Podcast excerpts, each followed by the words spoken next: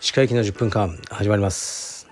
このチャンネルでは日本最大級のブラジリアン柔術ネットワークカルペディエム代表の石川由紀が日々考えていることをお話します。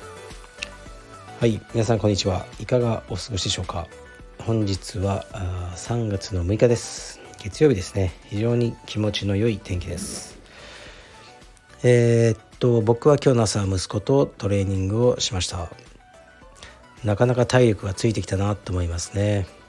で一応えっとね幼稚園卒園までに、補助がない一人での爆中を成功させるっていうあったんですよね。あの目標が。もう少しかなって感じですね。でもあと期限は1ヶ月。どうなることでしょうか。で、えー、僕は今日は自分のトレーニングはできそうにないです。今日もねいろいろやることがあるんですよね。最近あのー、仕事が割とありますね、まあ、ありがたいことに。もう少ししたらね落ち着こうと思いますね。でそう息子の朝のトレーニングはねこの間も言ったんですけど4月からは小学生になっても時間がないかなと思ってたんですけど本人的にはやりたいと。早起きしてでもやりたいと言ってるのでもしかしたらやるかもしれないです。でも、まあ、体力的にきつくなるかなと思いますね。で、まあ、自分から何かをこうやるってね言うのが大事だと思ってるのでやらされてるうちはねそんな意味ないじゃないですか。だからやりたいってこう言ってくれてることは嬉しいですね。で最近ねあのまあ、腰の治療で針に行ったりもしてるんですけどその針の先生がまあもうね別に隠し隠してるわけじゃないんでこう成国先生っていう人で成国先生の息子さんは昨年の、えー、レスリングのなあの世界選手権の優勝者ですね。成国大志選手っていう。70キロというね大きさであの世界選手権を取ったすごい若い選手なんですけどのお父さんなんですよね。で僕その施術受けながらもちろん施術もいいんですけどその成国さんの話を聞きに、まあ、お金を払ってるって感じありますね。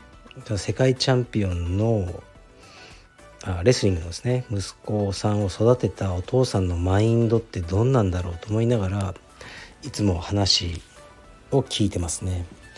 ですごく面白い人なんですけどやはりねあの何て言うかなちょっとうん自分で言うのも何かもしれないですけどちょっと僕に似てると思うんですよね考えとか。すごく嬉しいんですよね。ですごく割り切っていろんなことをもうやってらっしゃるという感じですね。まあそのね2人での会話なんで言えないことも多いんですけどあのそのねその息子さんのレスリングのキャリアにおいて普通だったらこっちに行くだろうみたいな道をいやこっちに行かせたっていう話を聞いてなぜそっちがいいと思ったんですかっていう話を、ま、よくするんですよね。その時の答えがやっぱり明快でうん、説得力やっぱありすぎますよね。息子さん世界チャンピオンなんで。うん。それが面白いですね。だからいつもお話を楽しみに施術を受けてますね。でとりあえずこう自宅自宅にスクワットラックがあった方がいいという話になって。自宅かって。でまあ僕は今江東区にこうね古い家をリフォームしてるんですけどいやスクワットラックをね置く場所はないなって思ってるんですけど先生の場合はベランダに置いてたらしいですね。だからこう雨が降り込んだりもするような状況であのスクワットと懸垂をあの、ね、小学校の時から息子さんにやらせてたっていう話をしてました。スクワットラックなんとかあの交渉してみようと思います。妻に。はい。ではレターに参ります。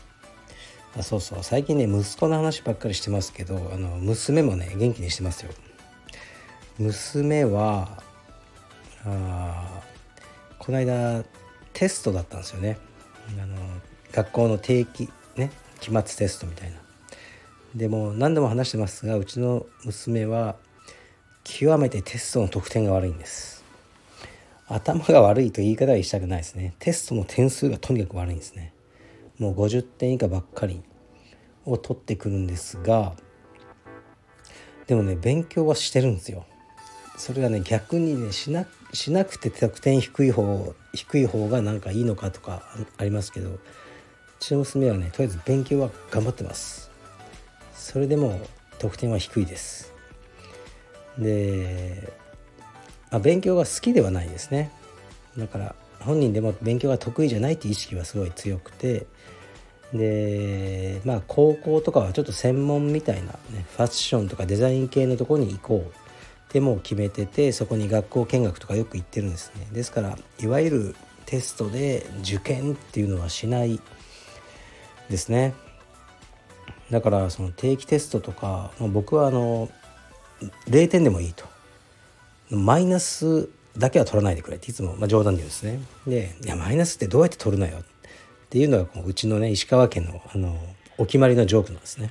0点でもいいよ。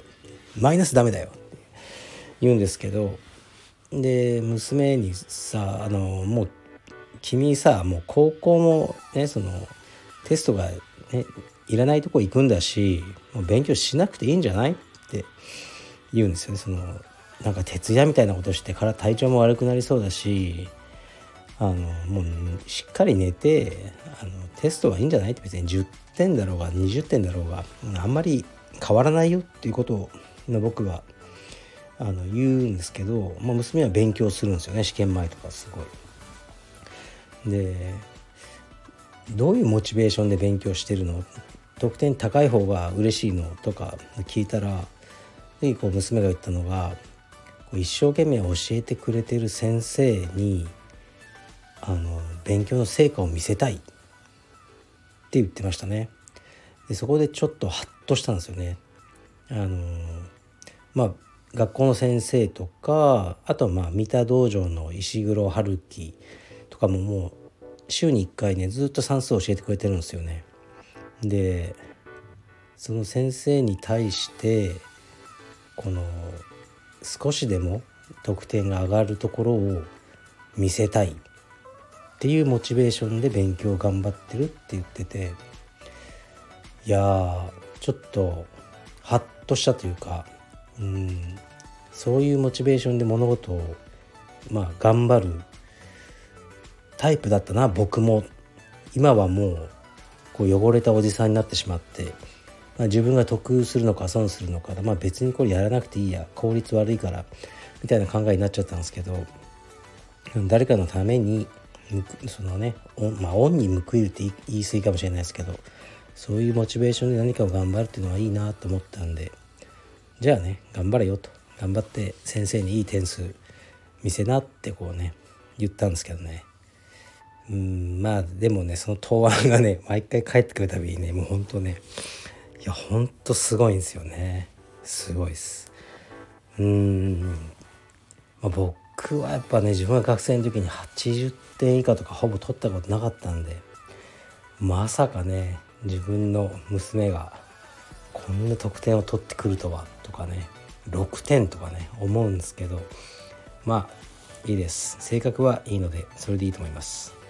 あ結構長くなっちゃった。ちょっとレターいきます一つきますね。これも簡潔にいきます。鹿先生私は人の名前を覚えるのが苦手です。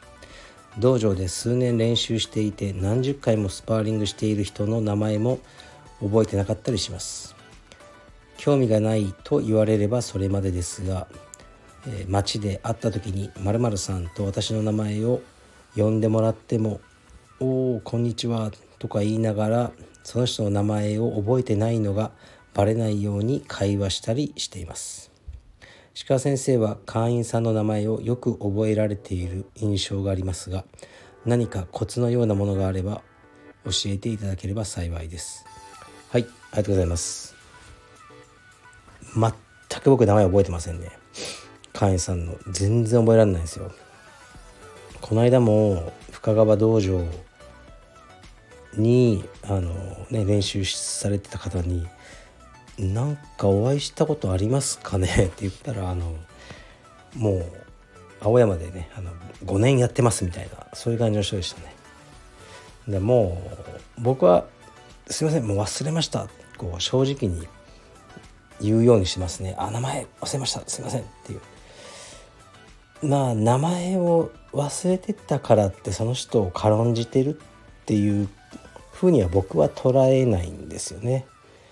だからんまあいいやと思ってるんですけどもう無理だなって脳のキャパがあるんで。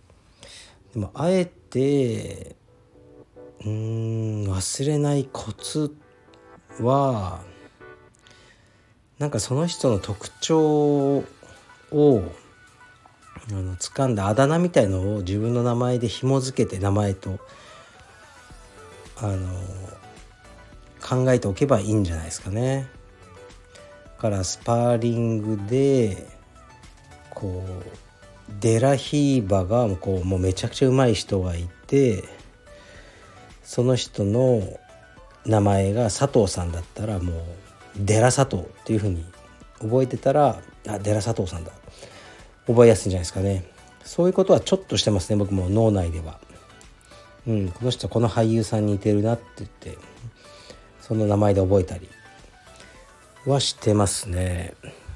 でもねもう絶対忘れることはあるしうんなんかあんま気にしないで「すいません名前忘れちゃいました」っていうのがいいんじゃないですかね。はい。